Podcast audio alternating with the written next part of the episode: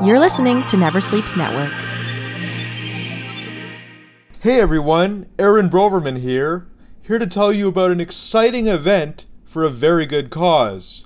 On April 21st, from 10 to 6 p.m. at Paradise Comics at 3278 Yonge Street, we're hosting Sketches for Pledges. Basically, a bunch of artists get together and uh, do some sketches for the general public, and all proceeds go to cancer research.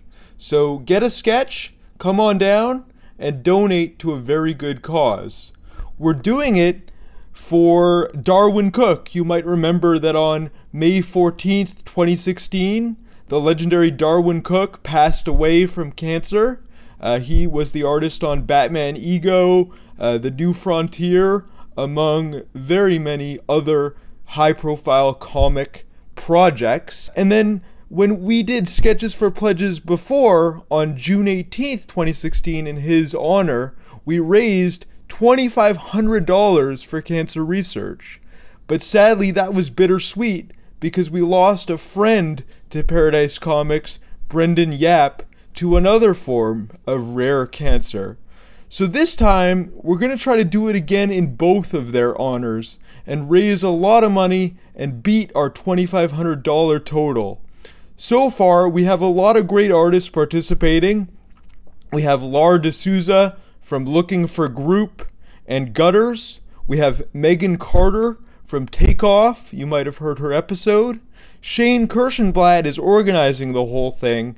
He's known for his work on the Jewish Comics Anthology. He's been in the Toronto Comics Anthology and also Dorothy Gale Journey to Oz. And many other artists are participating as well. If you want to participate and get in on the action on the 21st and you're part of the Toronto comics community, just email Shane. Uh, you can email him at Shane Kirshenblatt at Rogers.com. That's S H A N E Kirshenblatt.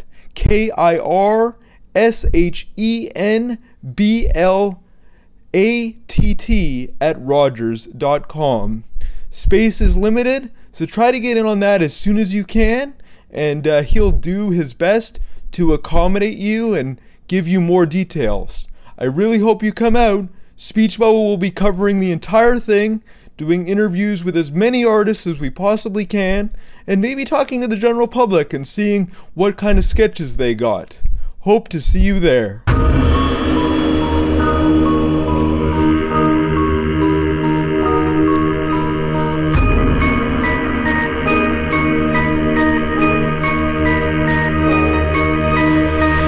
Listening to Speech Bubble, the podcast that goes one on one with Toronto's comic book luminaries, with your host, Aaron Broverman. Hey, fan people! Welcome to another episode of Speech Bubble. I am your host, Aaron Broverman. You found us on Never Sleeps Network at neversleepsnetwork.com. Of course, you heard off the top that we're sponsored by Hairy Tarantula, and you can follow us at Speech Bubble Pod on Instagram, Twitter, or Facebook. Today we have with us a very talented illustrator. Her name is Willow Dawson. She's a graphic novelist, a children's book illustrator. She's nominated for a number of awards. She's been a finalist for the 2018 Ontario Library Association Blue Spruce Award, the 2016 TD Canadian Children's Literature Award, and the 2016 Marilyn Baillie Picture Book Award for her book The Wolf Birds, which she illustrated. She's also done illustrations for Avis Dolphin with Frieda Wishinsky, Ghost Limb. She did a book on uh, Nellie McClung called Hyena in Petticoats, and a do it yourself how to do comics book for kids called Lila and Ecco's Do It Yourself Comics Club. My favorite, though, of her credits is with Susan Hughes' No Girls Allowed, where she goes through times in history where women had to pass as men. But mainly, we're here to talk about her latest book, White as Milk, Red as Blood. It is an adult fairy tale book, And it has a really, really interesting story because these are fairy tales discovered in like a German archive. And uh, the author is a contemporary of the Brothers Grimm. So, Willow, welcome. Hi, thanks for having me. It's great to see you. Uh, we go back in the scene uh, a long time. So, uh, you know, we, we grew up in the same place. I grew up in Vancouver. You're born in Vancouver. Yeah. So, before we get into it, tell me a little bit about uh, your growing up life. What was your childhood like? Um, okay, well, I grew up in Vancouver, BC. Okay. And uh, I was born in 1975, so you can do the math, figure out how old I am. Um, I was born in 1975. Yeah, I grew up uh, in Vancouver all the way through until uh, I finished high school. And then shortly after that, I uh, moved away to Toronto. Um, and growing up, you know, Vancouver uh, I guess sort of my fondest memories of Vancouver is really spending a lot of time at the beach, the ocean. And um, my parents also had a piece of land in the mountains of BC in a place that we call the Cariboo. Oh, yeah. Yeah, and uh, at the time it was this tiny. I think it. I don't even know if it was like a tiny town technically or just a township. It was really small. It consisted of a single street with like a laundromat and I think a liquor store and a grocery store and a hunting outfitters and that was probably about it. there was mm-hmm. very little there. It was this tiny, tiny, tiny place. It was called Hundred Mile House, BC. And my parents had a piece of land there. They had 40 acres. And my dad built a cabin from scratch. So we would spend our summers up there in the woods. Didn't you do an autobiographical graphic novel called The Hundred Mile House? Uh, I'm working on it. Okay. Yeah, it's sort of, I started it many years ago, and um, I think I've been kind of grappling with how to tell that story for a very long time, partly because it's, you know, it it's not, it's not a sort of standard uh, chronological story in the sense of like, I mean, it's chronological, but not in the sense of like, you know, day to day life. It was really sort of this progression of these sort of small chunks of time each year. So every summer we would go up. We didn't live there, but every summer we would go up. And so, you know, I started out approaching it as more of like a maybe I'll just do a book of memories. And I've been working on kind of sort of massaging that into something more narrative, I guess. Mm-hmm. Yeah. Just telling yeah. the story of your dad building this thing, or No, he built it before I was born. Okay. Yeah. So just telling some of the stories of the land and of the, um, like of our time up there, I guess you could say, of Right. the family. I think the sort of driving thing behind that story I've realized is really about how did I kind of become an artist? How did I become an author and an illustrator? Cool. Yeah, yeah. And it's all tied into your time at a Hundred Mile House. Yeah. So tell us that story. Like, how did you become uh, an artist? Do you think is it, was Ah. it just inspiration from nature, or Yeah, I think it was a combination of stuff. I mean, my dad is an incredible fine artist and craftsman. He's been a huge like I there isn't even a word really to describe how profound of a of an influence he had on me all those years. You know, we would just go out on nature walks together when I was little. He would always take time, just take moments of time to you know, he'd be busy doing something and I would clearly be sort of like, you know, looking at something and he would come over and, you know, explain it to me. And he would just always take that time. And then when I was a little older, he made me this beautiful art box and uh, filled it with all these art supplies. And it wasn't, you know, it wasn't like Crayola crayons and, you know, Crayola markers. It was like real artist art supplies. Wow. Yeah. And that summer we went off into the woods and we started going on sketching trips together. My dad has this totally bizarre sense of direction. So you can go out into the woods with him and he knows how to find his way back, even if you're lost. He'll just be able to take a few minutes and then find his way back. He has this, yeah. I think that came from his upbringing um, in Victoria, BC. He grew up in Victoria and Nanaimo. And uh, at that time, in I guess it would have been the 40s and the 50s, there was nothing around. It was all forest, you know, and he was just given the sort of free reign to go out and run around and come back home and do whatever he wanted to do in the day, you know, when he wasn't at school, obviously. And so he would go off and he has all these crazy stories of just building a raft and going down the river and then suddenly realizing he's floating out to sea and find, having to, you know, figure out how to get back home and uh, like scary, scary things you would never want your kid to do, right?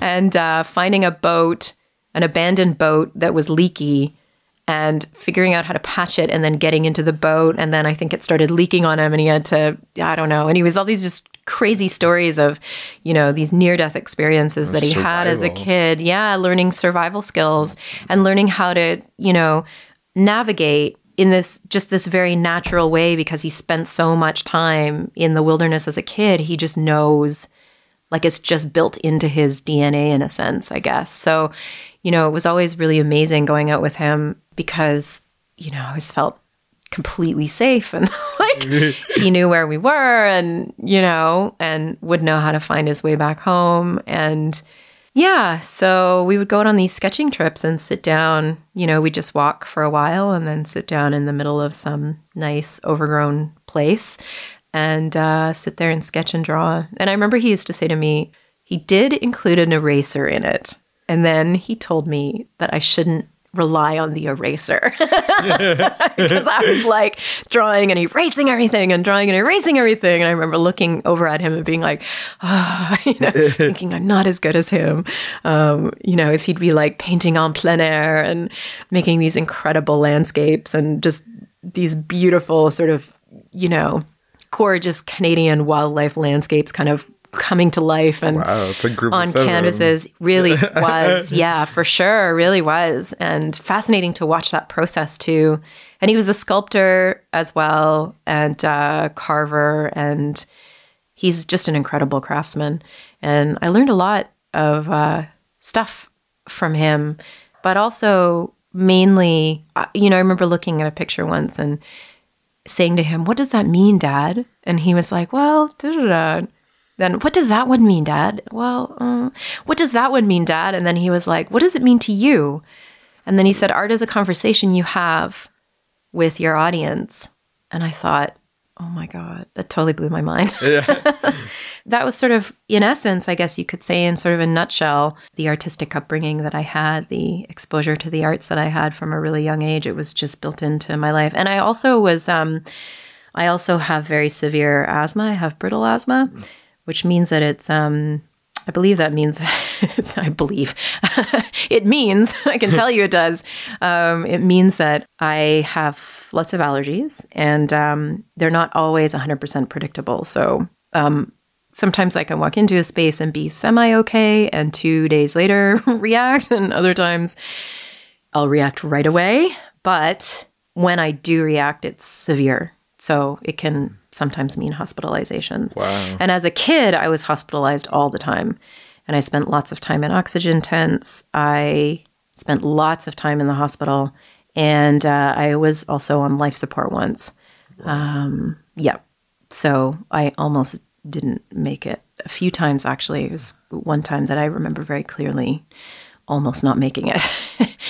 so, you know, I grew up with illness and uh, lots of time in the hospitals. And so lots of time drawing and coloring and coloring books. And then when I was a little older, drawing and, you know, sketching and Did you have to spend a lot of time inside and like Yeah, you know, um, when I was really, really little, I was um, under the care of a respirologist who had me on a lot of experimental medication and kept putting me on more medication every time my body would have a reaction. Instead of taking me off what I was reacting to, he'd just put me on something else to calm that reaction. So by the time I was six, I was on six different medications, adult dosages. Wow. And yeah, and it started to eat away at my kidneys essentially, like which is, you know, there's not much hope after that. So a group of doctors, including a urologist and uh, a couple of other specialists, I believe, and then my family doctor, um, actually sat my parents down and said, she's not going to live past her teens. So, you know, basically, don't get too excited. I don't know how you can really explain that in any other way to parents. Obviously, that was incredibly devastating. But they said, we don't have anything else to give her. We've no, we've run out of all the options. She's none of the stuff is working on her anymore. So they were sort of forced to try something, you know, else. And they ended up managing to get me off of the medication. And uh, I started figure skating. And so, and then I started spending more time outdoors. So prior to that, I was in a stroller up to the age of about six. Wow, it's like me. Yeah, yeah. As yeah. a guy with cerebral palsy, like Yeah. your development is sort of stunted. Like you don't learn how to dress yourself until like later on, and you're in a wheelchair for longer or a stroller for longer. You're crawling around for longer. So yeah, I- I totally get that for sure. I know, I know. Illness in, you know, so many different types of illnesses, when it's severe, it's debilitating Mm. in ways that I think surprise healthy people. you know? Mm-hmm. yeah. Yeah. Like you don't you don't realize like just because you have an illness that's like defined as one thing, there's a lot of Mm-hmm. like complications that are associated with that that like Yeah. you know turn into something that's more like a disability. Yeah. Yeah. Yeah, totally. Yeah. Totally. Crazy. So I, ended up becoming a figure skater though. yeah which is awesome like like that's what i'm as i'm listening to you talk I- i'm thinking like it's such a interesting dichotomy because you're a you're a Yeah. nature lover but you're also somebody who gets allergic to a lot of things Yes. you're very You- active yes. but you also have asthma so Mm-hmm. there's like a whole you know kind of yin and yang there of like somebody Yeah. who loves nature and somebody who's very active but somebody who when we first see you you know you might not be that kind of person because you have asthma Yeah. and you know you get allergic to things that are outdoors and stuff like that Yes. so, i mean how did you overcome a lot of your uh, illness that way They just had to get me off of the medication. Yeah. They had to. They and then totally it just did. and then it just cleared up basically Well, okay. So I'm a little hesitant to talk about it only because I think that a lot of people, you know, I understand, I completely understand. People, when they hear the word, they're like, that is ludicrous and terrifying and so irresponsible. And, you know, there's a lot of outrage against it right now. My Right. parents found homeopathy, right and the homeopath was able to wean me off the medication. Oh. So, you know what? Who knows? I have no idea. I have worked no idea you. what it is. It worked for me. exactly You know, there was one time where I was about 10, I think, or nine or somewhere around there. I was still quite young and I was playing in the backyard and I got stung by a wasp. No, a bee. Sorry, I got stung by a bee and I'm anaphylactic. wow So there's no returning, Yeah. like, unless it's a needle yeah or nothing. yeah So I um, got stung by a bee, and uh, my friend was with me, and my friend was like, pull the stinger out.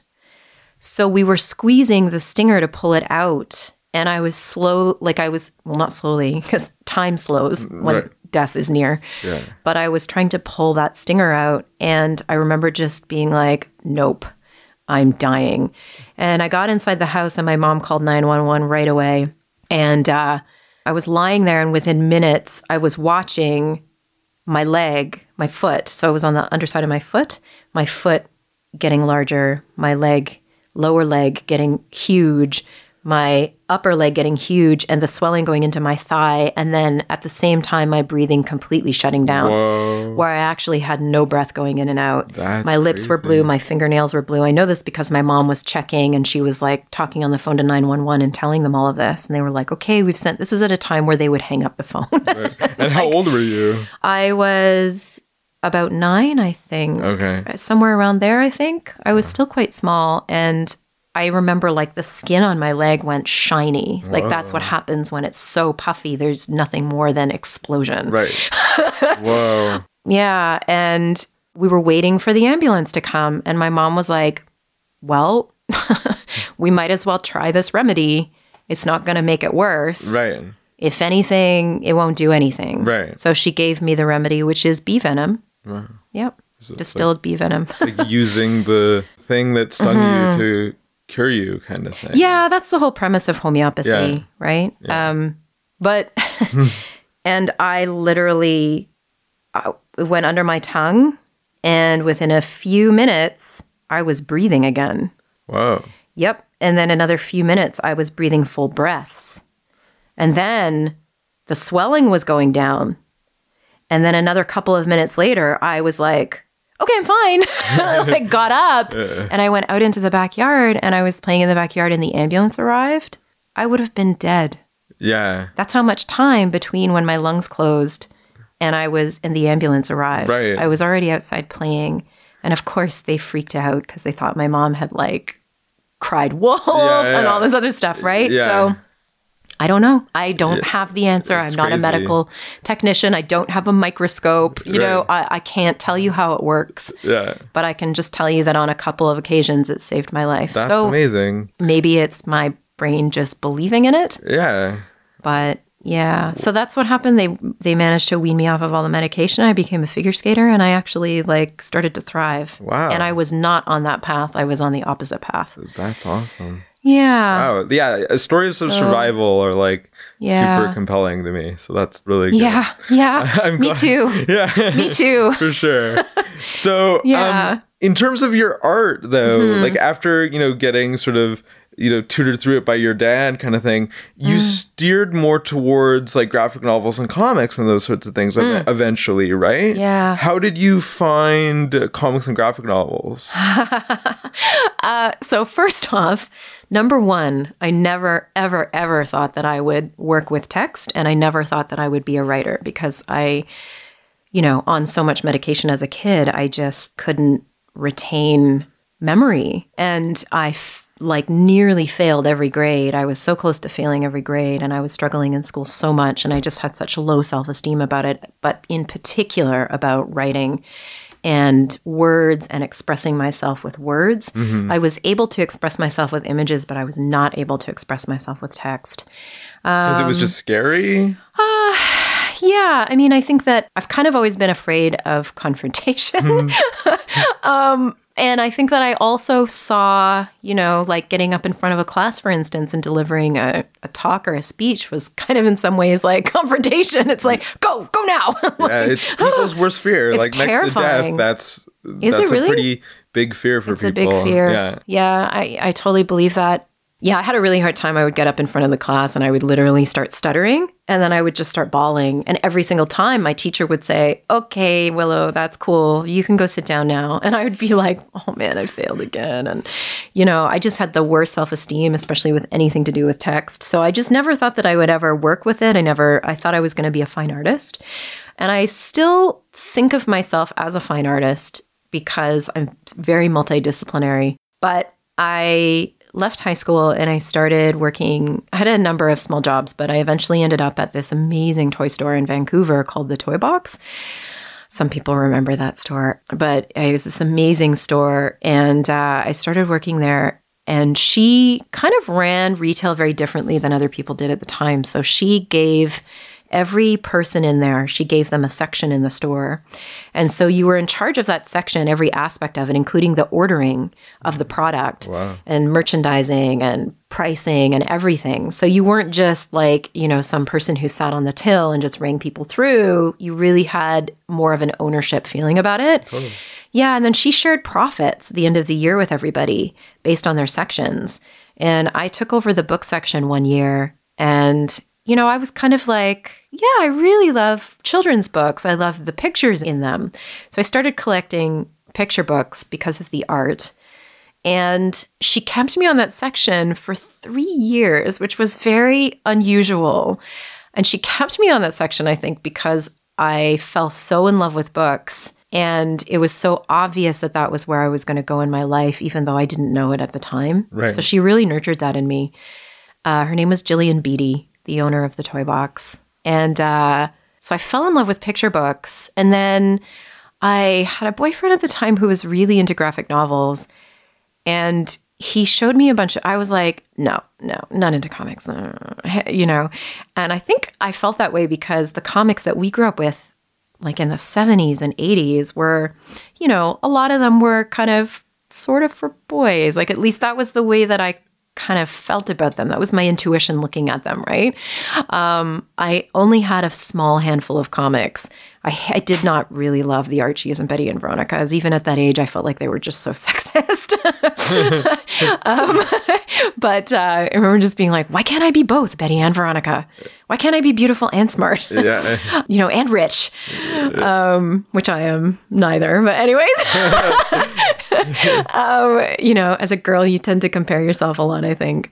Anyways, yeah. So I had a couple of comics. I remember I had a comic, um, a Conan the Barbarian, where a, a princess um, a beautiful princess in a loincloth comes to him in an apparition and needs him to save her from the evil crone. So very fairy tale based Yeah. and very sexist in that sense, I think.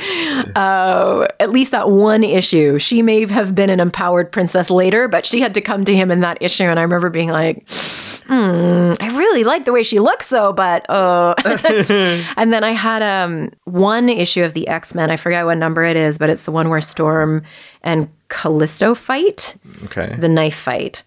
And I remember being like, Callisto's such a badass. I just want to be just like her. And loving Storm's mo like her her hair, just thinking she was so cool. I think she had a mohawk then, or she may have had a mohawk right after that, but I just remember thinking they were just so cool. So those were actually the only two comics I had as a kid that were sort of outside the Betty and Veronica realm. And certainly I think the X-Men were probably much more kind of feminist at the time than any a lot of other stuff. Yeah, it was sort of very like teen drama, kind of soap opera y. But like, Mm-hmm. Yeah. there were a lot of women on the team, and I know that that was like a conscious thing. Yeah. So yeah. yeah, for sure. But I somewhere absorbed this idea that comics were for boys and I kind of stopped reading them. I really only had those two comics and I kind of stopped reading them. And by reading, I should be clear and say I never read the words. I actually just looked at the pictures and made up my own dialogue and narration to it. Um, and then, yeah, I met this boy and he was really into comics and he uh, showed me Dave McKean and, and Bill Sienkiewicz. Sienkiewicz Yeah.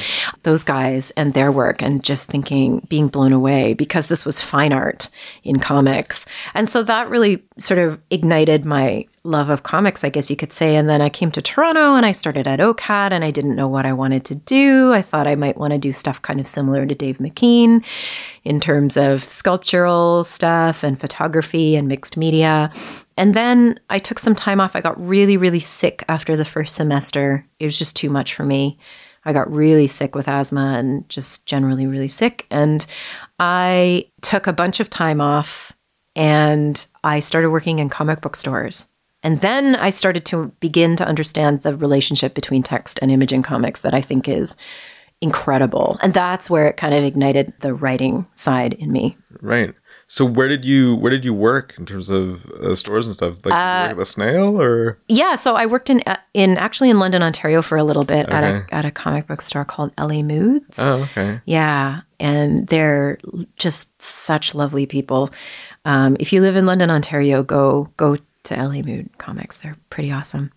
Um, and then when I arrived back in Toronto, I started working at the Snail. cool Yeah, I worked there for many years. that's awesome Yeah. And then I went back to OCAD full time. And then I got out of OCAD. I was publishing mini comics. And I got out of OCAD. And then Kids Can Press approached me to do No Girls Allowed. Cool. Yeah. So, in terms of the relationship between text and image and comics. Yeah. how do you interpret that? Like, what is special about that relationship for you? Ah, well, you know, I, I, it's really about that sort of interplay between the two. You know, I, I think that text, the relationship betwixt, between text and image in comics is is pretty complex. I love the fact that you can draw something and not tell it. Right? You should never describe what you've drawn. Mm. Essentially just don't do that. Please don't do that. Don't describe what you've drawn. So you know you can really kind of play with the distance between the text and the image and you can drive greater meaning and depth i guess you could say to the story and layers upon layers upon layers to the story with that. You can really use those two things and you know the combination of those two things together to drive meaning and to create layers. And I love the idea in comics you can, you know, there's so much you can do with that sort of internal versus external stories. Uh, you know, you can draw something and have the character thinking something completely different. You can play with those juxtapositions of things where, you know, somebody is doing something, but it's in contrast with what they're saying, for instance, which is so much of life. Like, you know, you're arguing with somebody and yet you're you know, body language is actually saying something totally different than what you're saying verbally, right? Um, sometimes. So, you know, I love that about it. I love that connection between the two that, you know, you don't want to repeat what you're drawing. You don't want to describe what you're drawing. You want to, you know, add layers and meaning to it. And that you can use dialogue you know, dialogue in a comic, you can use it to sound a lot more kind of the way that a person normally talks, I guess. Right. Right? So, you a know, you more can colloquial. yeah, you can add in the li- the likes, like, like, like, you know, and the whatever that would be normally be edited out in a novel. it would often be, you know, edited out in a novel, but in a graphic novel, I think there's a little bit more sort of forgiveness with that kind of stuff in there. Um, there's a lot that you can show about a person, about a character, just you know, by how you craft their dialogue. Right. Yeah. And then also you have control over the pace of the story in a Yes. way that other mediums don't, right? Well, I think that you have control over the pace of the story in all mediums, but I think it's just different in comics. Yeah. Uh, and I'm not sure how I would really kind of describe that difference, but I think it's just different in a comic or a graphic novel. I think there are lovely things that you can do with comics where you can kind of slow time down or speed it up. And I love I love that idea, especially when you think about experiences like my experiences where I've been really close to death. Time slows. Time has always slowed down for me. Right. And, you know, I love that notion that you can do that to hint at things that are greater than, you know, what you would necessarily just say, right? Um, or show. You can hint at that stuff. That's amazing. Yeah. So then you get, uh, you know, Kids Can Press approaches you after you're Mm-hmm. doing your mini comics and that kind of thing. Yeah. What was it about your work that they that they dug and they gave you your first assignment? on? So, okay, No Girls Allowed, I think it was originally going to be, I can't remember which kind of came first, but I think at one point it was going to be um, a graphic novel. And then next, I think they were like, no, no, maybe it should just be a picture book. And then they kind of came back to the graphic novel idea and they were looking for somebody, I think, who would be sensitive to the subject matter, right? Um, and then, so who was kind of already doing, you know, work um, around women and women's identities, right? Right. And and uh, and gender fluidity and gender identities.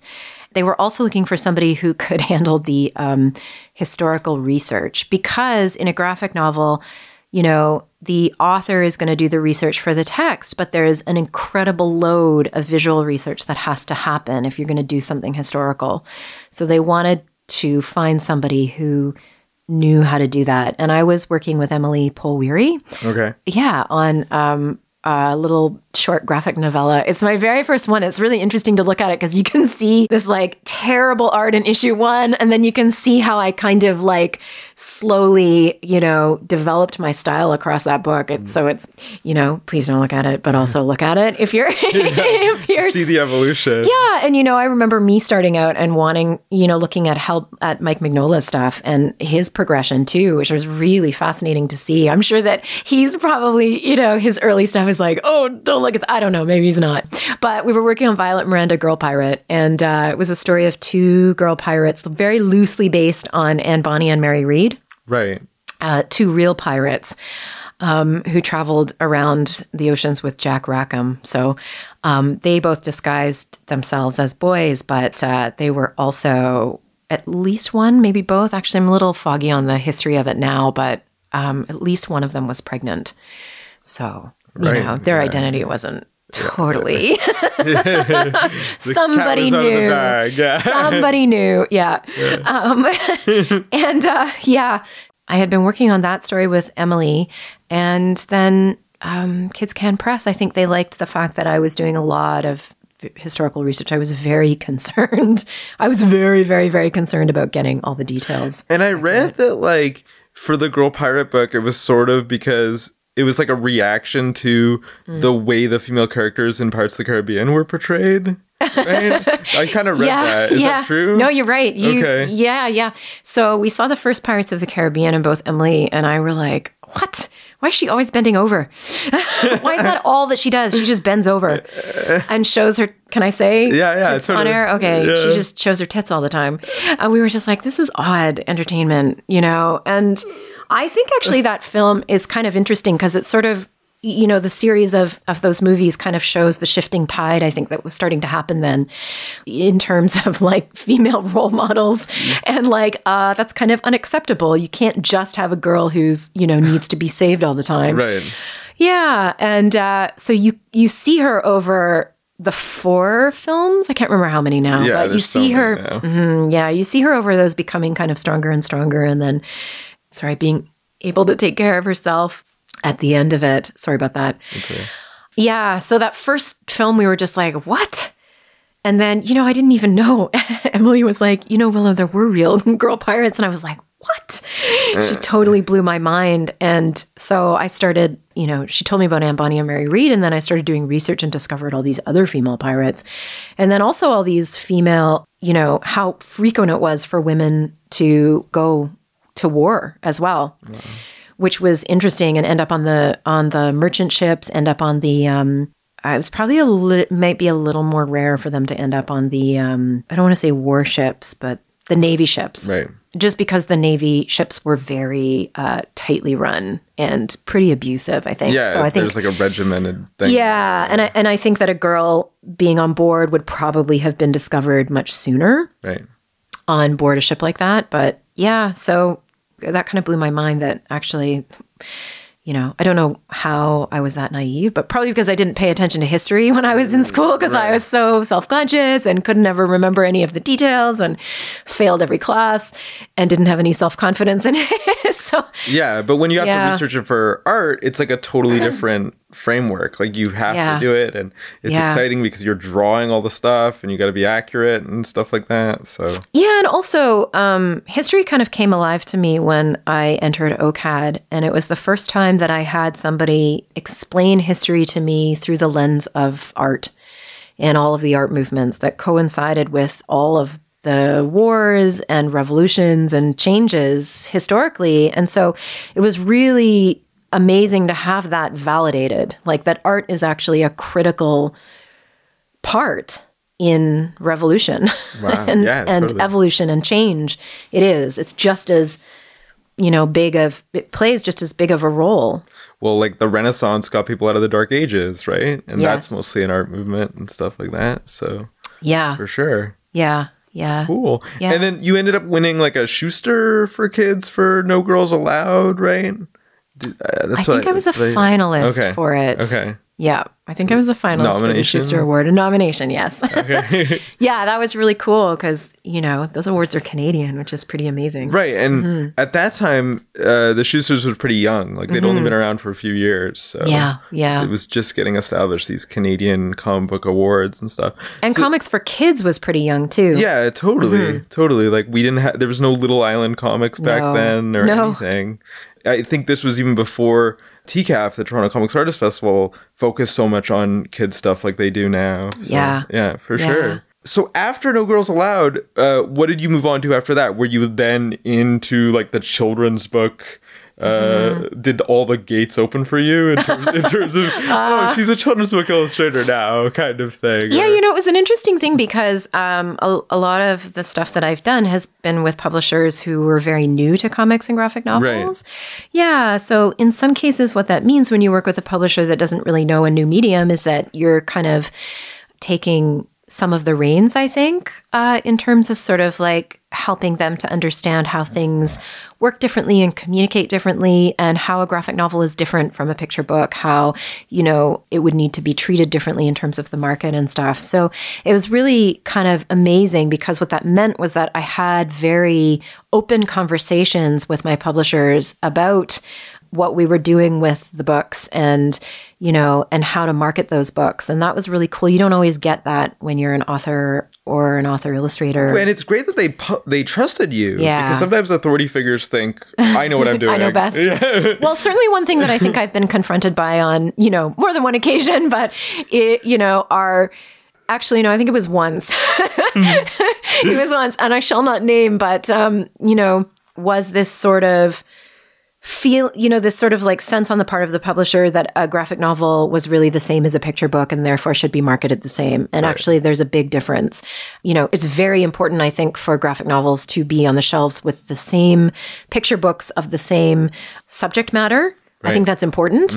Um, but I think it's also important for graphic novels to be uh, treated differently as well. Right. And so I think that cross uh, marketing is actually very important. Right. Um, making sure it's on like all the shelves, not just a graphic novel section in the corner shoved away, you know, hidden. I think it's important for, you know, if you're if it's a book on, you know, a specific historical topic, then it should be with the other picture books of that same historical topic Right. for the same age range. because it's just a different expression of Yeah. the same subject, right?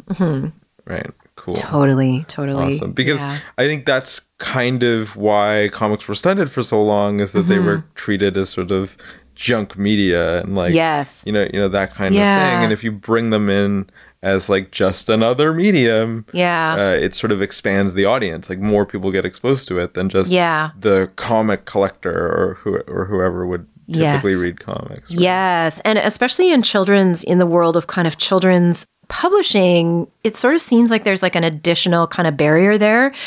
You know, there's you and the publisher and you're kind of making these decisions about, you know, what subject matter you're going to write about and draw about and um, what's going to go into it and what's appropriate for kids and what's not. And then there's this whole other sort of realm out there, sort of wall out there, I guess you could say, of like, you know, there's the parents and then there's the teachers and librarians. So there's this whole sort of network of people. Um, and at any point along the way, a book can basically be like, you know, um, look at in the States, right? With this one summer and, you know, all the backlash on that. Right. And uh, Raina Telgemeier's books as well and all the backlash on those books. Right. You know, it's like, you know, you can sometimes kind of be confronted by this other, you know, body out there that's sort of, you know, amorphous and changing all the time, but is, you know, scared of things being too whatever, too We have to protect the children. Yes, yeah, this this notion that you have to kind of protect the children and that yeah, you know, I think it's I think it's interesting. Um but so when you work in children's media, you're kind of you kind of have to have that in mind a bit. But the one really exciting thing is I think that graphic novels have really pushed open the doors. And I, I think that um you know, children's publishers I'm noticing now, the ones that are flourishing, they are publishing stuff that's uh, you know, wouldn't have been acceptable only a few years ago. And I think that in part comes from comics and the the world of comics kind of penetrating children's publishing, but I think it also comes from, you know, um, us, you know, that big recession that we had a bunch of years ago and changes uh, in the industry as a result of uh, technology. Right. and publishers realizing that you know they need to have maybe have a smaller list but a smaller list of more impactful stuff. So i'm starting to see which is really exciting publishers publishing books that are more poignant i guess i would use to describe it but other people might say risque subject matter right? Stuff that i think is more uh, relevant to kids today right now and i'm starting to see that. Like groundwood books is a is a phenomenal publisher. Owl kids books is amazing. Um, first second books in the states publishing incredible stuff What kinds of things? Like what kinds of subject matter are they are they trying to tackle? Well, I think they're trying to tackle subject matter that, you know, validates k- the fact that kids grow up and they're assigned a gender, but they may not feel Right. like they, Yeah. right? Like they, they may, you know, they're like, I was assigned this gender and I'm not this gender, Right. you know, or like this one summer, for instance, where there's, um, I don't know if I want to like uh, give it away. I, it's probably okay to give it away, but you know, because hopefully the audience here is going to buy for Yeah. kids and not necessarily for themselves. But you know, at the end of it, you realize that the mom has been what the mom has been struggling with Yeah. this whole time, and that you know there was um, a, a baby that was stillborn, Right. and you know, I I think that those things are so important to talk about with kids and to Right. give kids space to, you know, have their real feelings around that, which are complicated and messy and not always, you know, some days it's crying and some days it's laughter and other days it's rebellion and, mm. you know, like, Because these things happen in real life and They we do. process them through like our media and our Yeah. entertainment and stuff like that, yeah. right? So yeah, we really do. We you gotta really do. you know, as a as a medium, as like an entertainment thing, you have to sort of be there for kid for kids, right? You do, and I think that you have. You know, Neil Gaiman says it, which is interesting. Where, uh, you know, he says it's really important to scare children because uh, how else will they ever I'm, I'm not doing a good job of quoting him, but basically he says, you have to scare children. Otherwise, how will they ever be able to navigate a scary situation if they've never had a chance to, you know, if they've always been protected from those feelings, those Right. fears, right? I think that kids want, you know, they want material that is real, Right. Right? Yeah, exactly. Just as much as they want material that is fantasy. and like But- strategies to process what they're feeling. Yeah. You know, if Yeah. if someone's not immediately there to tell them how. yeah. them how. Right? Yeah. Yeah. And, but also letting them be afraid. Right. because in fear is where you start to begin to gain those exit strategies and, Right. you know that you might not have if you maybe if you were like protected all the time i don't know you know Right. No, totally. Yeah. Totally understand. Listening to Speech Bubble. We'll be right back. This episode of Speech Bubble is sponsored by Hairy Tarantula. Go visit them at 6979 Yonge Street for their games nights. They've got Warhammer, they've got Star Wars miniatures, they've got Dungeons and Dragons, and they have board games nights. Go to hairyt.com for the schedule and enjoy some serious gaming.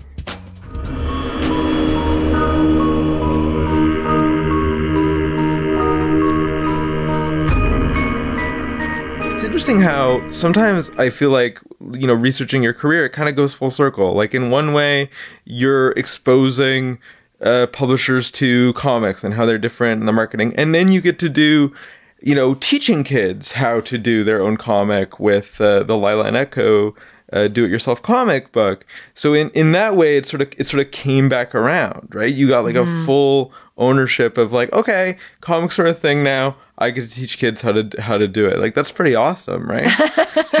yeah i also teach a course at u of t actually and i go into schools and libraries all the time and talk with kids and show them stuff it's um i love doing that cool. yeah yeah And then in terms of fear, like we're talking about, I mean, now you're sort of doing like picture books for adults because the main reason you're here is Yeah. for this fairy tale, the white as milk, red as blood, which is Mm-hmm. your newest, your newest thing. And this is like fascinating because it has such a story behind it that you essentially it's I guess it said in the introduction that you pretty much discovered it and like oh no no no no sort of because didn't you you said it said it said you read it in the guardian that this thing was out there and then you wanted to make it into an illustrated picture book right Yeah, yeah. so tell this tell this crazy story about these like stored away fairy tales by this like german contemporary uh, Yeah. franz xavier Schönwerth, he's like a contemporary of the Brothers Grimm, and Yes. nobody knew about it. Like, tell- Yeah, you got to yeah. tell the story. It's, it's pretty amazing. yeah, it's pre- it's pretty amazing. So I number of years ago, I, I think that I was thinking about having kids. I felt like I was kind of on the clock, and I think because of that, this whole sort of change in my career began to boil up. I guess you could say.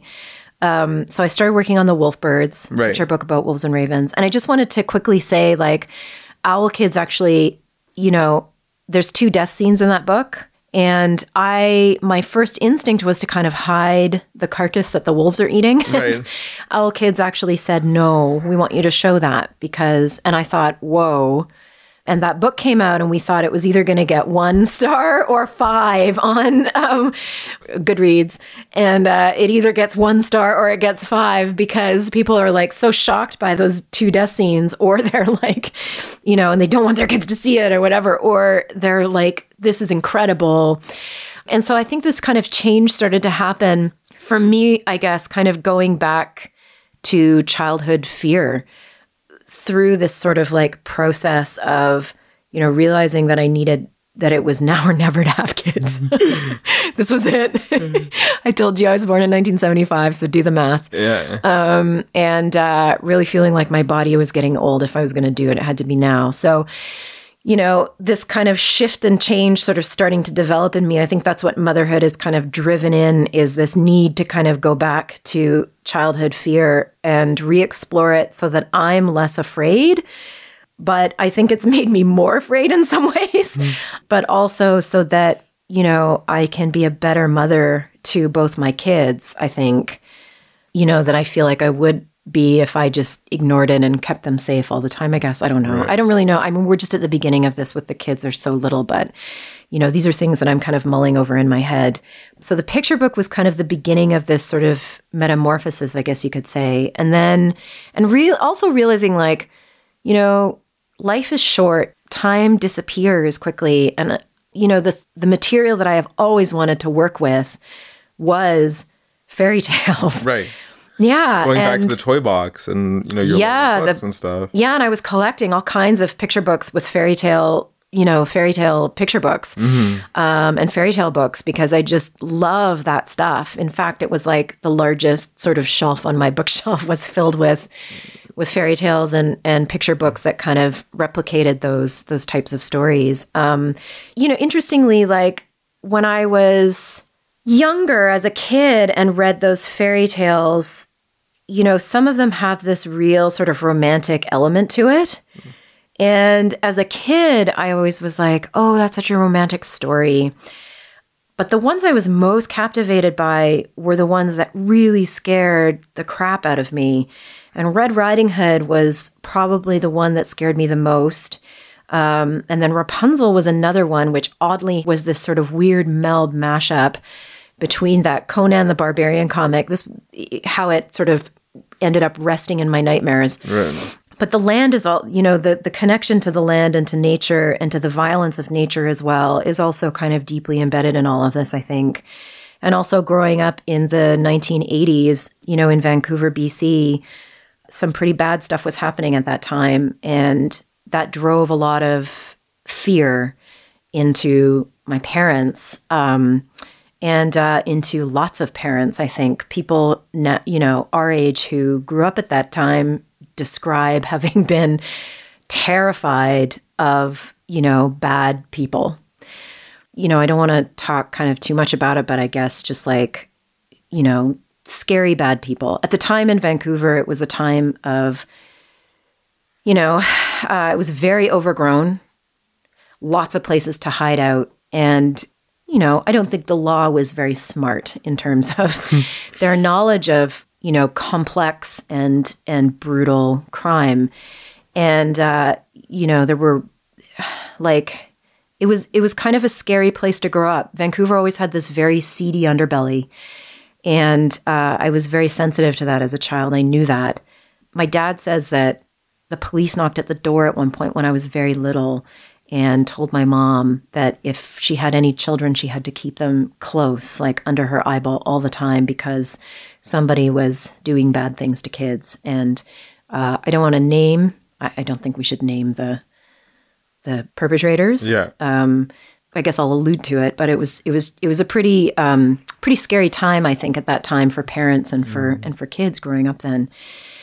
And uh, I grew up, you know, my mom had some not so great experiences in her life.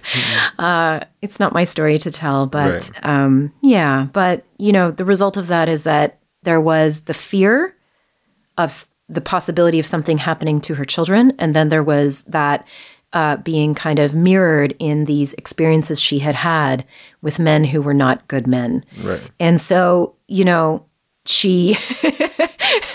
now, I said at the beginning of this that it's important to scare children. I think, uh, you know, I think there's scaring and then there's terrorizing. right. But I think that it's given me nightmares my whole life, real nightmares. But I think it's also, you know, resulted in me um, being able to kind of escape a couple of sort of scary situations that almost happened. Yeah, you probably have some really good instincts that way. Yeah, I think you kind of sharpen your instincts. Um, You know, I don't want to say you do because things happen. Things happen. Yeah. Shit happens, and it happens to good people. Yeah. But I want to say that, you know, like, I think you do kind of start to sort of sharpen your uh, as- your instincts. I guess I don't mm. know, you know. So the idea of like, uh, just just you know having those kind of escape strategies, I guess, has always been drilled into me ever since I was a child. And you know, Vancouver at that time was was a scary, scary place. There bad things, bad bad things were happening, and so there was the fear that I grew up in, that sort of um, toxic kind of fear environment that I think many kids grew up in at that time. just because it was the 80s. And, you know, and, and also, actually, I just want to say this too. Like, my dad also said, you know, this was very, very weird for him too, because he was like, you know, I was a kid in the 40s and 50s, and we've just, you know, our parents just sent us out of the house with a lunch and said, come back at dinner at dusk. And you just made your way home at dusk. Mm-hmm. And no one ever asked where you were or what you did or anything. Yeah. And like his, you know, experiences almost drifting off to sea. Yeah. Like literally almost drifting off into the ocean because the tide was pulling him out. Wow. And he somehow just managed to barely make his way back. and you're on your own. You're completely like on knows your own. there. no one knows you're there. No one knows where you are. Yeah, it's Yeah. So this time where like parents were so trusting, right? Right. And then suddenly this time where parents were no longer able to be trusting. Right. Right? Because nobody understood what was happening and it was very scary. Mm. And so I grew up in that. And, you know, as a kid, I, grew up with a lot of fear around the notion of, and I still have this fear. It's one of my deepest fears. In fact, I almost feel like crying just thinking about it, but you know, of like being abducted as a kid. Yeah, and I grew up with that. And you know, I like as a kid, like we would, you know, I would go like out with my mom and like when I was a little older and I was able to ride a bike finally and I can remember riding a bike and getting a little ahead of her on the path and coming around a corner, you know, where I kind of lost visibility with her. I was still close enough to be able to call out to her. I could hear her talking back there, but I like turned the corner and there's a man standing there and he's I thought he was peeing onto the road, but I don't think he was. yeah. Yeah. So like the public masturbators and like all, you know, I grew up with all of that, the flashers. And like you, you know, as a child, that's very scary. Right. Especially if you're like told all these terrifying stories. But then you grow up and you start to realize, you start to kind of parse the difference, I guess. And like you start to realize, like, well, maybe the masturbators aren't as scary as the guy who follows you down the street Right. at night past the point where you tell him you know where where you don't tell him but you make it very clear that you're afraid Yeah. right and as a child reading red riding hood you know i never really clued into it until I, till I started later reading about red riding hood and how red riding hood is a really interesting tale because it was used as this like you know it, it's had so many different functions throughout the times like at one point it was used to like scare little girls to not like be trusting of you know men in the woods Right. right when they were off to grandma's house mm-hmm. right the wolf in the woods meaning that male perpetrator right yeah. yeah. And then, you know, it's had, you know, it's been sort of, it's had other sort of interpretations where it's about female sexuality blossoming into sexuality. And then it's had other interpretations where I believe at one point, even here in Canada, I think it was, you know, it sort of had this resurgence around the time when uh, settlers were killing all the wolves because they were, you know, the ranchers were killing all the wolves because, and they were on this mission to, you know, run wolves into extinction Right. Yeah. literally because they, you know, were considered a like a scourge, the Yeah. scourge of like, you know, their livelihood, right? Right. Yeah. So it's a really interesting tale. And growing up, you know, with the land at Hundred Mile House in this little cabin at nighttime, listening to the wolves howling and listening to the coyotes. And interestingly for me, the wolves never really scared me. I think because I read Julie of the Wolves as a kid, which is story of a girl who runs away and ends up kind of, um, you know, she uses wolf language Right.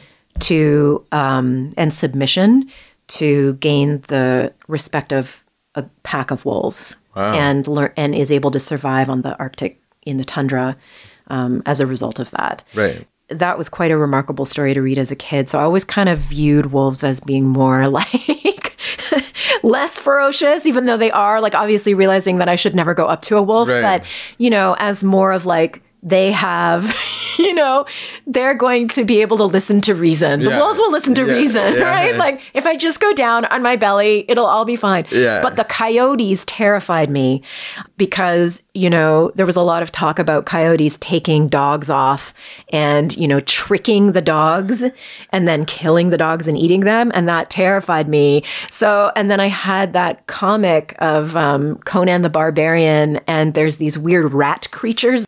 And they climb up the castle wall.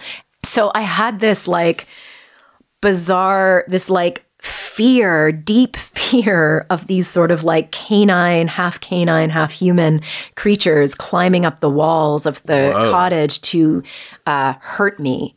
and now when I look back on that, I realize like that was such a combination of the violence of animals and the violence of humans. Right. And, um, you know, living in that fear and trying to wrestle with that fear.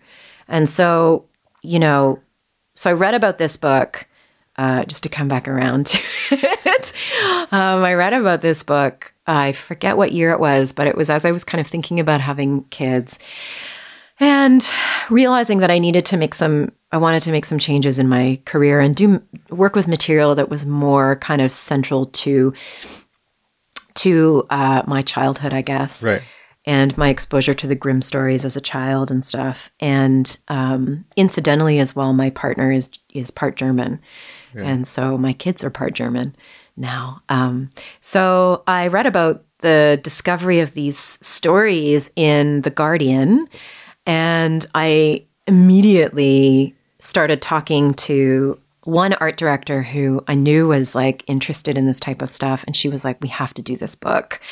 So I put a proposal together and I got it off to her, I think like a week before my son was born. Whoa. yeah. And I sent it off to her and I had no idea. I had no idea how I was going to ever like mm. access the material. I had no idea. I don't speak German. I had no idea how I was going to like, I had no idea. I just knew that this material existed and I knew I needed to work with it. I desperately needed to work with it. And so I put the, the proposal on my publisher's desk and then I wrote to the woman who had discovered the material. So there's actually a Schönwerth Society. Okay. Yeah. Like, Yeah. This is the thing I really wanted to get into. Because, Yeah. Because uh, should I tell it or should you tell it? Like how this was discovered? Yeah. And then uh, basically, uh, for those who who don't know. Yeah, why don't you tell it? This is inc- this is an incredible thing. Yeah. basically like for like 150 years or something Yeah. these these fairy tales by this guy uh, german Franz xavier Schönwerth who is a contemporary of the brothers grimm were like in a german archive somewhere Yeah. and nobody knew that they existed until somebody opened the door i guess of this archive and we're like oh there's all these like fairy tales here that are like and because they'd never been discovered or disturbed or whatever they're a lot closer to like original oral tradition than the brothers grimm fairy tales are because brothers grimm have been interpreted by disney and there's all this you know entertainment stuff that we've like grown up with and, and that They kind of also edited those um, fairy tales over the course of their lives. So There are Right. many editions and and edits upon edits upon edits. Yeah. Right, and they they sort of catered to their audience as the audiences were changing. They got more Mm-hmm. Yeah. sanitized, I guess. A little bit. Yeah. yeah, a little bit. Yeah. Still the violence. Okay. Yeah. Okay. Yeah. So what I wanted to know is, and maybe you know this, is like, Mm. how does something sit there for that long in an archive without anyone actually like opening the door sooner? Yeah, I have no idea. I mean, you know, I I have no idea. I I'm very curious about that too. And actually, I've wanted to um, talk with the woman who uh, discovered the tales. Her name is Erika Eichenseer. Okay. Yeah, and she discovered the tales. I think she I think she knew that they existed because a couple of volumes had been um, published. Three volumes had been published, I believe. So she knew that they existed, but she didn't know where they were. And so I think she I don't know, but I think she probably made it her mission to find it and then eventually found it. But I don't know whether I have this, um, um, um, you know, this dramatic, like, you know, story in my own head of her like knocking on everyone's doors and like, we must see in your attic. Yeah, we like- must go through your basements. It's like, like Tomb Raider or like Yeah. Indiana Jones or something. yeah, yeah, yeah. So I don't know. Um, you know, so what happened was he, the biggest couple of differences between the Grimms and von Schönwerth Okay. Um, yeah, they both worked for the king. So they were both collecting stories. And in fact, actually, the Grimms told the king that von Schönwerth should be the, the person to continue on their legacy. So he was a contemporary and he was also known to them and he was also suggested uh, by them to the king to take over for him. So um, the Grimms, they uh, lied in their first book. Um, they said that they were collecting the tales from all kinds of people everywhere, and it was all straight from the oral tradition. And that was, in fact, not true. They had three or four sources, and they were mostly middle class. I think one or two upper class people. Um, so they were not actually talking to the servants and to um, the people spinning at the looms and the people carrying these tales for generations and generations. So, uh, but what von Schönwerth did was he's he was a linguist and a historian, I believe. So he was very interested in keeping things, um, in preserving dialect and preserving um, history. And so he um, sent out a survey. I believe probably on paper, I assume, sent out a survey um, just to kind of like get a sense of like what was out there, I guess, into the communities in the Upper Palatinate, which was where he was from, where he was born. And then from there, he actually did travel around after that. He actually went around and spoke to these people and copied down the tales. Wow. Shelley uh, Tanaka, who translated, and um, there's also another woman who's done another translation as well, Maria Tatar, and they both talk about how um, you can see the dialects, you can see the differences in the tales, and I noticed it too with some of the tales, how like some of them have. You can just tell they were told by different storytellers Right. which is really interesting. So they were all collected from the oral tradition and then written down and then kind of just left in this archive for a very long time.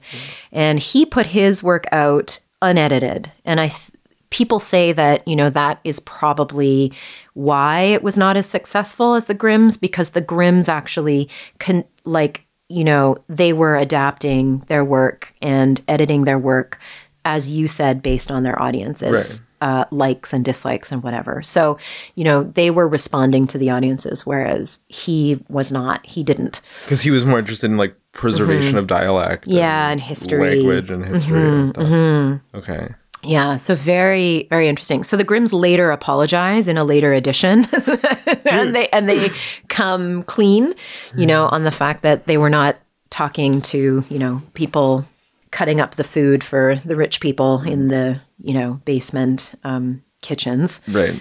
but von Schönwerth was doing that. Right. Yeah. So when you when you're like a fairy tale writer or collector who works for the king, Mm-hmm. w- why was that a job? Like, what did the king need fairy tales?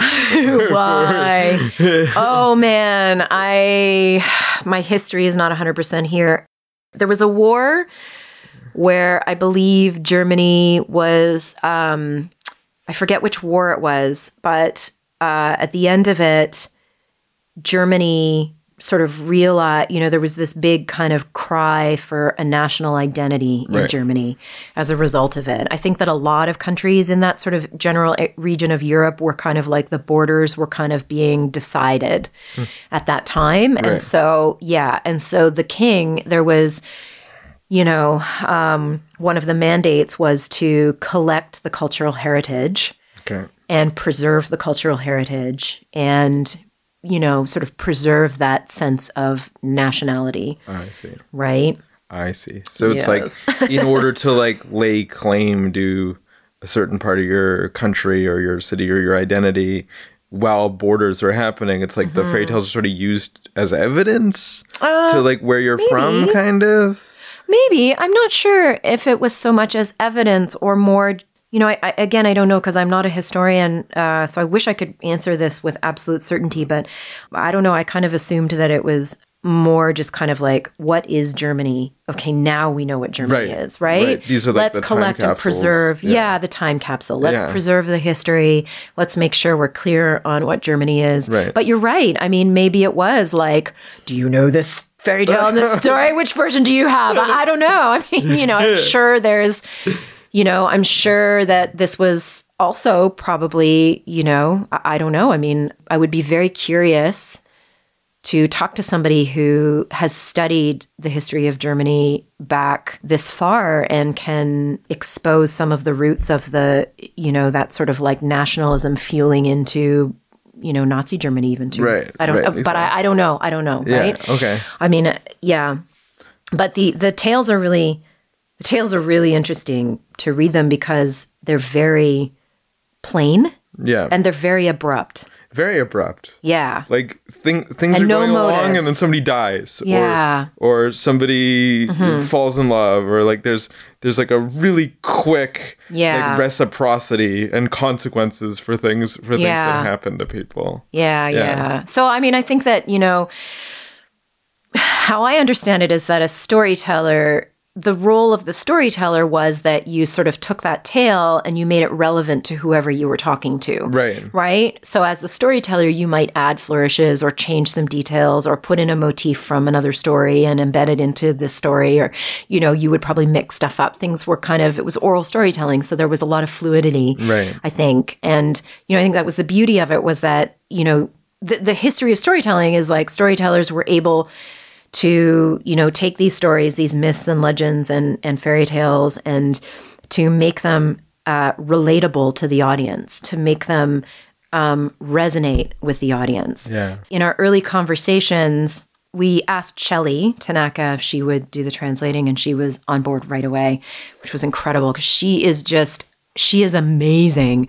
She is a translator, but she is also an editor and an award winning editor and a teacher as well. And she's just, so she knows exactly how to, how to, you know, get to the root, to the bottom of what a book is about and then just support that Right. in this beautiful way. And she was like, she was a driving force behind how this book kind of came to be, I think. I feel like, you know, we had early conversations and I told her I loved, uh, you know, Little Red Cap. And I loved the older versions where they were much more raw and much darker. That, you know, what I was trying to express to her at the time was like, that just feels more real to me. Right. And probably because of my childhood and the fairy tales that I was reading as a kid and the environment I grew up in and the, you know, scary things I was kind of wrestling with as a kid, you know, and a teenager walking the streets of Vancouver, you know, by myself with like, yeah, you know, so um she uh so she said, "Okay, got it.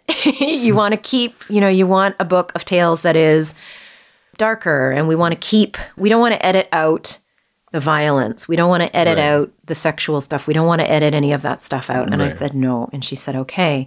So, um and I think we were four women working on the book and I think that it just felt like that material was right. That that material made sense. It made sense in terms of today you know and this was like so one thing just kind of getting back to the the proposal actually sat on the desk of my publisher to be for about 2 years oh, because Okay. there was a giant merger happening between Penguin and Random House. Right. and my art director didn't want it to go on somebody's desk and then have that editor be let go of or whatever and that project just flail. So she actually held on to it for about 2 years. So by this point my second child was born my daughter and uh, motherhood was raging inside of me at this point. raging motherhood. Um, all those mother hormones and the protective hormones and the fear hormones and everything, right? Kind of boiling inside of me. Yeah. Yeah. And so when we were sort of starting these talks with Shelley, uh, she was like, okay, got it, great. And, you know, the four of us as women, I think we were all in complete agreements that we wanted to keep that stuff. And at first, Shelley said, you know, I haven't read a lot, but I have read one or two of them. She, she's like, you know, they're not terribly well written. and I was like, I know. And, you know, what she meant by that is like they're amateur storytellers, right? right, like that's what you get, Yeah. you know, when you interview just people, Yeah. anybody. It doesn't Yeah. matter like whether you're, you know, like at the time we're like a quote unquote lower class or a higher class, like you just interviewing doesn't matter. Like even a higher class person wouldn't be a storyteller necessarily. Right. Maybe you were, maybe you weren't, right? Right. Um, but you know, she's like, they're not terribly well written. And, you know, I was like, I know, I know, I know. There's like one of my favorite stories, and it just goes from here, and then suddenly they're they're in like a cave, and then suddenly they're in a parlor, but there's no it, it looks like they used the word those two words interchangeably as if they're the same thing. Yeah. But it's not like it makes it very unclear. So Yeah. and then like fairy tales that would just kind of like go all over the place and then end and no resolute like there was no resolution at all. It was very unclear what the story was about. Yeah.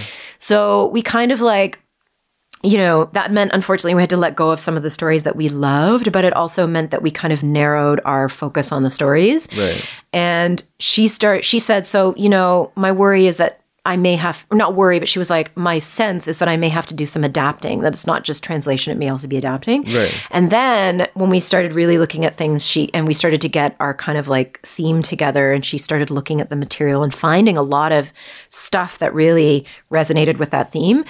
She uh, was like, you know what, actually. I think we need to keep the tales as close to the German as possible, the original German, Right. and that the illustrations need to do the adapting. So that's how we kind of like built this project was we realized that the illustration actually needed to do the adapting. Right. Um, there's the guys from oh, I think it's the Things You Should Know podcast. I think they did a Grimm's story. Okay. Yeah. I'll send you a link after this because it's a really, there's two of them and it's a really fascinating listen. And one of the guys says, um, you know, he talks about how they're so abrupt and then he says like it's like you know the storyteller put the face on the story. It's like imagine a store a, a person without a face. How disturbing that would be. And then he's like but it's like you know the storyteller's role was to put the face on the story. And i listened to that and i was like yes! Yes. okay that's what my role is is to put the face on the story and to you know make it you know uh, resonate today i Right. guess Yeah. So so it's sort of it's sort of a little more like okay, I can I can understand this. There's like a through line here. There's a guiding light kind of thing. Well, and I think also too, as like uh, somebody who works, you know, my history of text and image is working in comics and graphic novels, and so, you know, even with the picture book, it was like I couldn't just write, you know, a sort of like more old-fashioned picture book in the sense of writing something that totally repeated everything.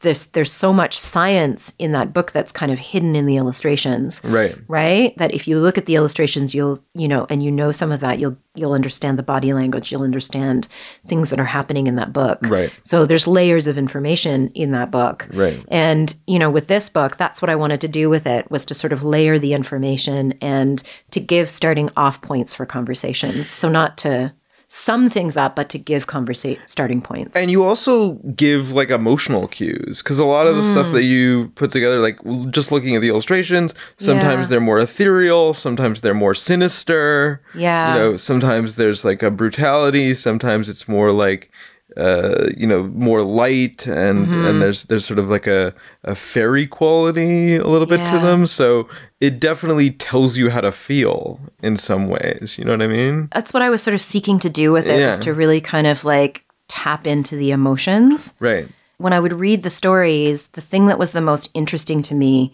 about these tales, you're right, that you know, like they're short, they're abrupt, things happen and then it's over. Bad things happen. There's not necessarily like cons- sometimes there's no consequences for that. Sometimes there's no like there's no morality. Right. There's no the characters are not developed.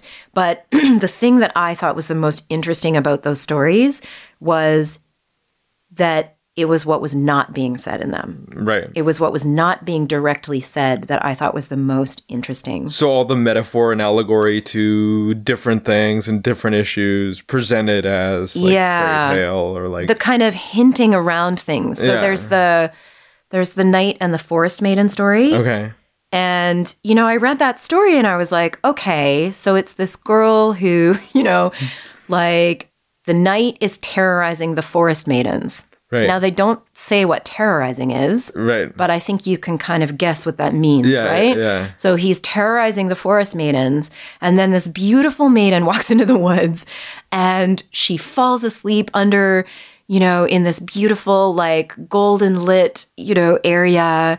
And she dreams of seeing this handsome knight above her. And he also at the same time, so he actually, she's dreaming yeah but like lucid dreaming because I guess her eyes are half open and she can re- actually see him. And so he's there and he's over top of her. Yeah. He sees her Yeah. and falls madly in love with her. Like Yeah. it's these odd romantic, and it's this odd like mashup of like Christian and pagan and like things going on in there at the same time. But so here's this like you know, handsome knight, but he's a bad, bad man. Right. Right. And he's terrorizing the forest maidens. And he sees this beautiful woman sleeping. And he doesn't hurt her for some reason, but he falls madly in love with her. And, you know, as a kid, I would have been like, oh, that's such a beautiful love story, you know? But now it's like I, you know, some of my research, I, so I found this amazing, this really amazing podcast um, called uh, Real Crime Profile. Okay. And I love this podcast so much. I cannot recommend it highly enough. It's um, Laura Richards and Jim Clemente. And Jim Clemente is former FBI um, criminal profiler in the US. Okay. And uh, he also writes Criminal Minds. Um, I haven't watched that show, so I can't vouch for it. but Laura Richards is a former um, criminal profiler with New Scotland Yard. And so both of them have decades of experience, and the podcast is so informative. The whole, you know, their whole thing is actually really being sensitive to the victims and survivors, which I think some of the podcasts that are kind of true crime, you know, it's a buzzword, right, are not necessarily sensitive No, they're and are just very hardcore about it. yeah, and are just like ripping band-aids off for people in really painful ways. Whereas these two, their whole goal with it is to inform people so people understand like if you're in a situation that is dangerous, if someone is stalking you, this is how you can tell. This is how you know if your boyfriend is, you know, exhibiting these behaviors. Right. These are very dangerous behaviors Yeah. and they can, you know, result uh, in homicide. And Right. so the whole premise is to be informative Right. Right? And she has created something called the Dash Risk Model, which is specifically to help women who are being stalked and abused as well, um, and even men who are being stalked as well or abused, right? And she has actually uh, she is creating real law change.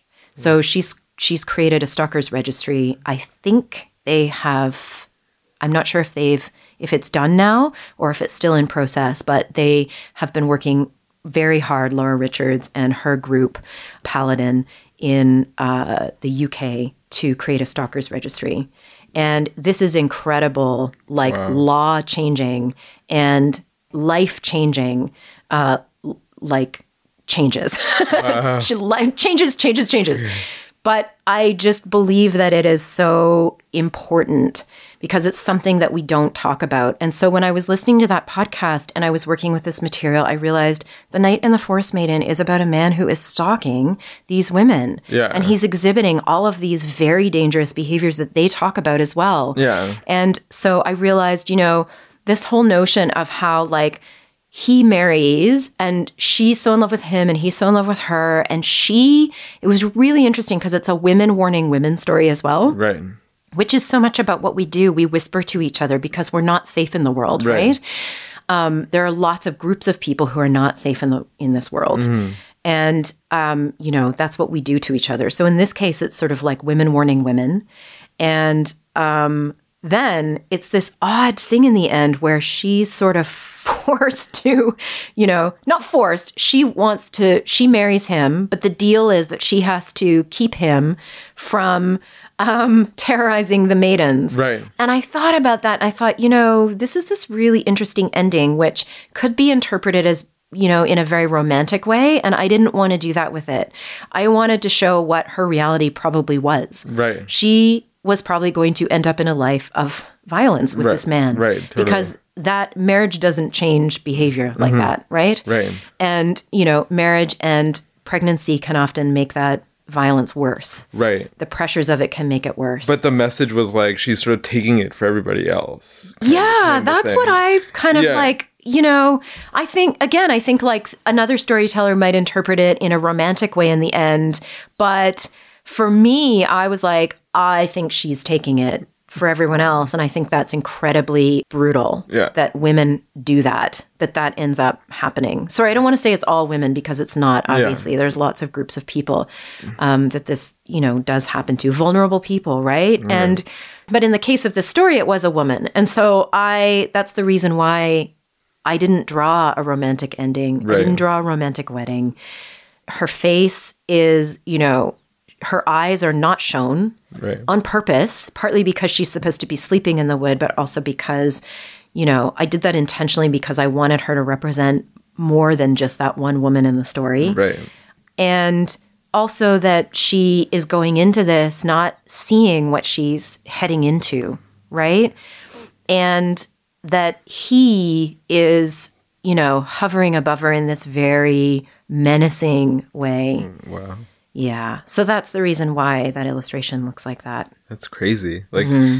and and it, there's so many layers because it's like depending on your level of understanding and like what you bring to it, you could interpret it like in a different way, or like you Yeah. could see it as a romantic thing, or whatever. Yeah. Like if you're a kid and like it's that whole thing Yeah. of like growing up and realizing what's really happening. Yeah. like fairy tales are sort of bring to it and they're like Yeah. that early warning system kind of Yeah. thing that you were saying about Yeah. like cautionary tales and Yeah. morality and that sort of stuff so yes, yes, it's yes. so crazy Yeah, I think it is. there's also some stories in there like the one that comes to mind for me is the ash feather story Yes. that very much was an interpretation of the Cinderella thing and Yep. him being a contemporary Mm-hmm. of the Brothers Grimm it's almost like they heard the same story You know, it's Yeah. it's been really interesting working th- with this material because there are stories where I'm just like, what is this story? This is like this mashup of, you know, like there's a witch's head that's like a mashup between Fantasia and Sleeping Beauty, and then there's like all these other like bits and pieces that you see in there that like hint at whatever. So fairy tales typically were sort of they're almost like a group of motifs, I Right. guess you could say, right? the Sleeping Beauty the the shoe Cinderella thing Yeah, okay. exactly. And so those motifs would kind of move around from one tale to another to another. And so these tales, I think, I'm reading through right now the um, first version of the Grimm Brothers stories. There's an English translation of it now by Jack Zipes.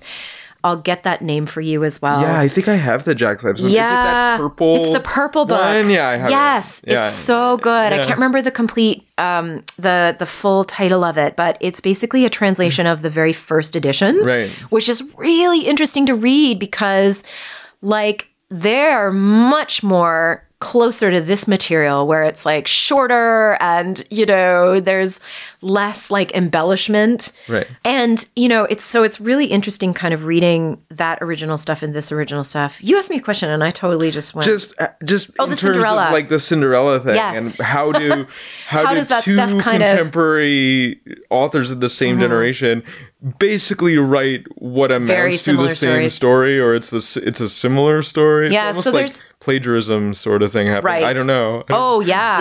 yeah. no, no, yeah, yeah. Okay. Very interesting.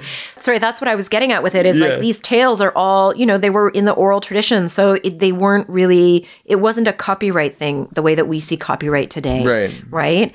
Um it was I think it was very different then. It was like you told the story and you, you know, made it relevant to who you were telling it to. So Mm-hmm. whether that was like a humorous thing where you wanted to hint that your neighbor was sleeping around on their, you know, wife or husband or whatever, and you might insert their name into a fairy tale and, you know, tell the rest of your sisters at the loom or, you know, your brothers in the stable or whatever this story and everybody's laughing about it, or whether it was like, you know, intended as a cautionary tale. You know, told to kind of like give you skills and an understanding of the world Right. right? But you know, so the motifs really kind of move around, they shift around. They're not they're not solid, but you're right because there's there's Charles Perrault's Cinderella. I believe he has a version of Cinderella. I Okay, think. yeah. And then there's the Grimms have a version of Cinderella, and von Schönwerth also has this version, Ash Feathers, which is very close as well. They're actually all very similar in their original original tellings. right okay So the Grimm's is actually quite similar to this, but I liked this one better because so the odd thing about it was that we realized wow, we were kind of surprised. I remember Shelley saying this to me as she was first starting to read the material and then me realizing as I was getting the translations like, wow, there's a lot of Christianity and Christian stuff in this, which we were both kind of really surprised by, but then not surprised because of the time. So in this case, she doesn't go to the ball, she goes to the church. Right. She desperately wants to attend a church service. yeah But it's the same thing as the one in the Grimms, where she's required to, uh, the stepsisters want her to pick out the millet from the ashes. Right. So they mix the two things together, pour, dump it on the ground for her, and she has to separate. Right, it. and there's the evil stepmother. yeah, and- the evil stepmother. yeah. So in this case, her dad goes away all the time on business. So he doesn't really I guess the point hmm. of that is that he he probably doesn't really understand that the evil mm-hmm. stepmother and the stepsisters are being so awful to her. Yeah. But there's also it says in this tale that he often forgets to bring her back presents. I was like that's kind of mean of you, dad. Right. you know, and that whole thing of like the stepmother kind of, you know, coming into the family and then competing for resources with the firstborn children. Right. Right? Being a real thing and why stepmothers were often, you know, sometime in some cases cast as evil or as witches Right. in it, right? So he goes away on business and she, and he she the ash feathers says um please will you bring me back something this time oh what do you want me to bring back anything that even something that just grazes your face and so he's driving in his carriage and somehow a hazelnut branch grazes his face so he picks it off for her and then he brings it back to her and she's holding this uh, hazelnut branch for part of the story and then it just kind of disappears. She just drops it and it just kind of disappears. so we're researching the story and I'm like, that's an odd thing to focus so much. Like, why was the hazelnut branch an important part of the story? Right. That doesn't make any sense. Why wasn't it just like some other gift? Right. And then I I'm researching and I discover that hazelnut branches were once used to ward off snakes Oh, okay. And she carries it to the well and there's all this like metaphorical stuff between like the snake and the well a Right. damp wet hole And a her, vagina yeah, and her cleansing snake, herself penis. in the well and stuff like that too. And like, there's all this maybe weirdness yeah around that. and- yeah around women cleansing themselves in water i think Yeah. but yeah but the whole notion of like virginity and then blossoming into you know not being a virgin anymore Right. So I realized actually, I think that that is really the heart of this tale. For me, that's what kind of I picked up in it was that it was sort of a story of this of sort of of sexual blossoming from being a child to an adult, right? You're gonna, you know, you're a child and you're working in your father's house and you're under his rule and the stepmother and the stepsisters, and then you're, you know, you your next sort of uh, transition is to be married Right. and to end up a wife. And the hazelnut Right? branch So- sort of transitions into her clothing that she ends up wearing. Yeah. To the church, right? Like that's. That's the way I interpreted yeah. it. So that's not itself in the fairy tale. Oh, okay. Well, I mean, it is in a way. Like she drop. I think she drops the branch or she loses it or something. Yeah. But the branch itself, I thought, you know, it's meant to ward off snakes. And then I looked at hazelnut branches and I realized they actually look a lot like coiling snakes. Right. And that's when the light bulb went off, and I realized this is a story about transformation, and it's a story about her transforming from a girl into a woman, Right. and it's also the transformation, you know, of the dress, right, that she gets, Right. and then magically disappears off of her when she has to go back home and resume the position of the little girl, Right. sorting the ashes. So, you know, there's no dress in this story. I decided not to draw a beautiful dress as every other Cinderella story focuses on Yeah. right? But instead draw that hazelnut branch with snake skin kind of peeling back off of it. Right. So it's sort of it's a snake transitioning into the hazelnut branch. Yeah. So it's like a symbol of transformation in and of itself. Yeah, and molting. Yeah. Too. Cool. Mm-hmm. This is so fascinating. So now that now that this is out, Mm-hmm. you know, it's it's coming up very very soon. What are your what are your expectations? What do you think the reaction's going to be? What what do you want for this? I mean, it's always hard to ask like people who are creative like what do you think people are going to think? Yeah. But like I- Again, I think this is either going to be a one star on Goodreads or a five star. Like, I think people are either going to be one star, this is horrible, or five stars, this is amazing. Like, Right. I, you know, I just, it's, it's one of those books that I think is either going to fall under intense criticism um, because I think people will either not get what I was doing or they will get what I was doing and be, you know, and and it's unexpected. I, you know, talking about this work a little bit over the last couple of years with people and saying, "Oh, I'm illustrating a book of fairy tales, really old fairy tales," and people going, "Oh, uh huh, oh, cool," and then me being like, "Uh," and like, "Isn't what? Aren't you as excited as I am?" So uh, what I realized while I was kind of describing this work was that I think that a lot of people are so used to fairy tale illustrations just repeating the text and not actually adding any layers to Right. it. So I think it's either going to be shocking, like they're not going to know what to do with the illustrations. They're not going to really kind of understand. I don't know. Uh, you know, I think people will understand, but I think that they'll kind of be like surprised by that. Like Right. it won't be what they're expecting. Some people are going to expect the pretty dresses. Yeah. Yeah. And that that's going to be it. It's Yeah. just going to be beautiful, pretty dresses.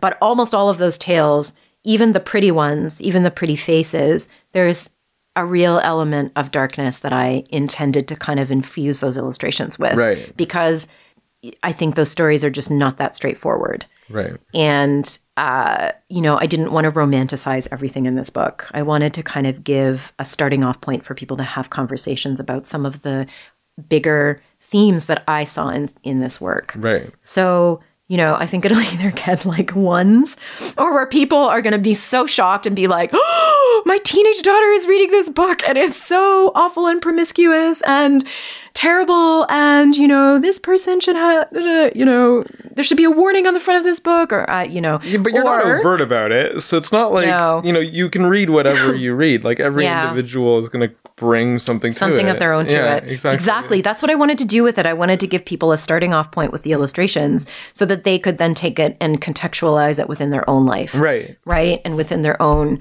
sort of place of, you know, fear or non fear, whatever. I wanted to give people that space, I guess. Not that I'm giving it to them, but I wanted to create a book that gave space for that, that Right. had room for that. There's for like a there's like a dialogue happening. That's what I wanted to do with yeah, it. yeah, Yeah. totally. Yeah. Cool. So now that you've done this, what's the next thing? Like, what do you have? What do you have coming up? What? what, what I, I know it's like it's like oh my god, you already did this. Like, like what? What are I you know, doing I know, I know, I know, I know. Not to put any expectation on you. or yeah yeah yeah yeah i'm in the i'm in the writing process right now on a few things that are in more of the kind of writing and proposal stages so i am working more on 100 mile house to um working more on 100 mile house i've been saying that for years um but yeah i am working on 100 mile house and i think that one's pretty close to pitching so we'll see if anybody likes that story Awesome. um, yeah, and then uh, I have another story. Um, I don't want to talk in too much detail about it, but it's actually the it's it's a graphic novel,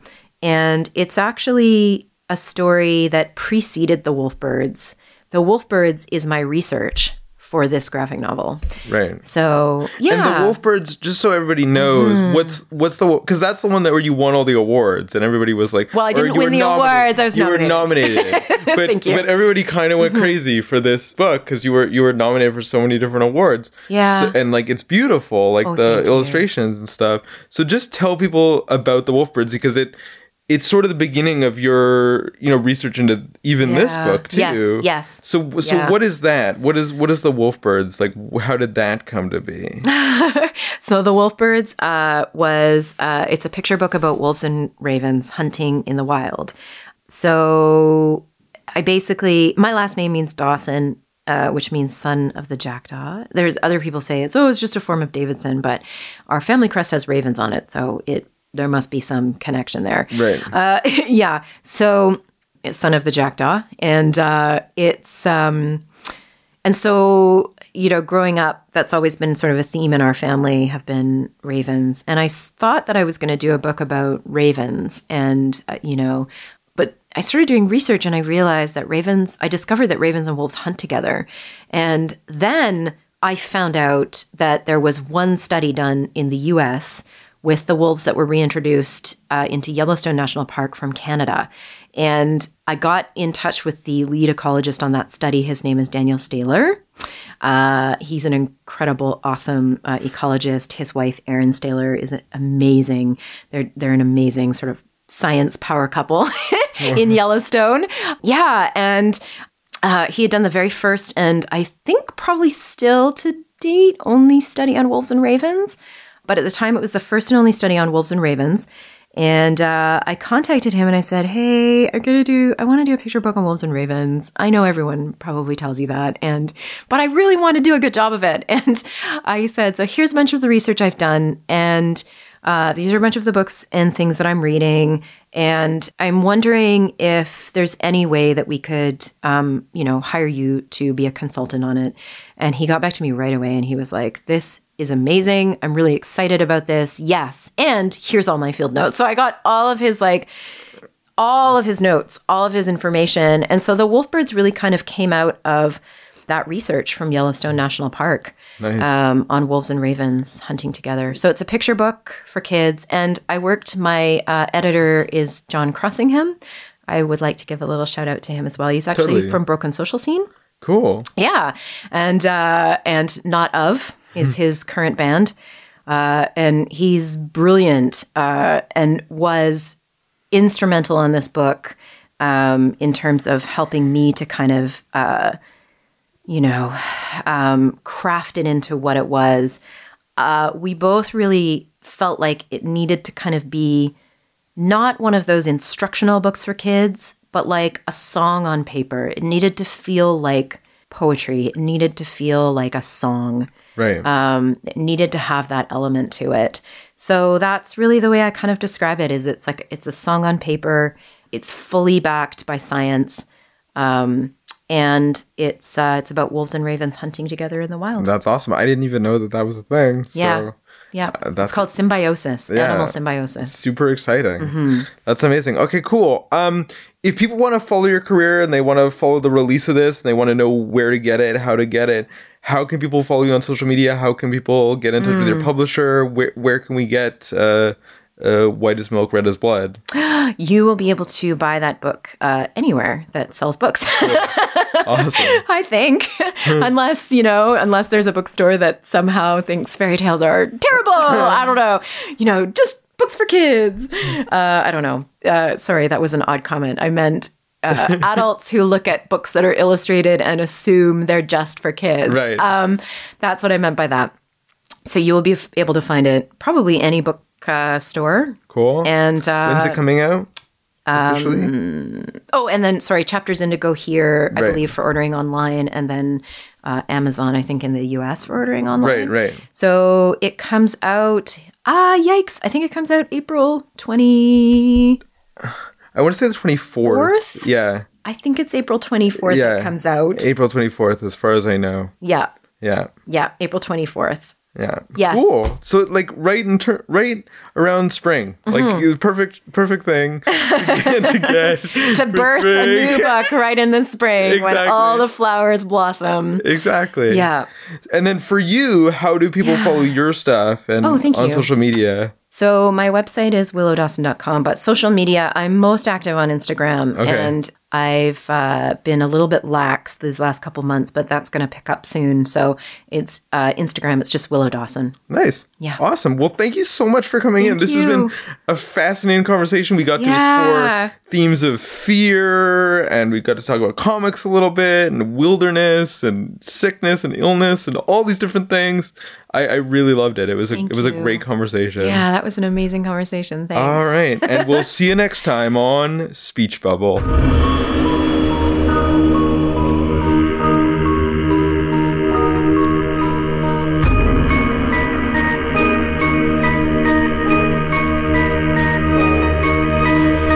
This has been Speech Bubble, the podcast that goes one on one with Toronto's comic book luminaries. See you next time. Speech Bubble on Never Sleeps Network at neversleepsnetwork.com is executive produced by Alex Ross. Audio editing by Joseph Yanni. Social media assistance by Jamie Warner and the Social Smiths. Announcements by Craig Mayhem and Sean Ward. Logo design and graphical assistance by Brittany Tice. Never Sleeps Network. This has been a Never Sleeps Network production, executive produced by Alex Ross. For more information and content, visit neversleepsnetwork.com.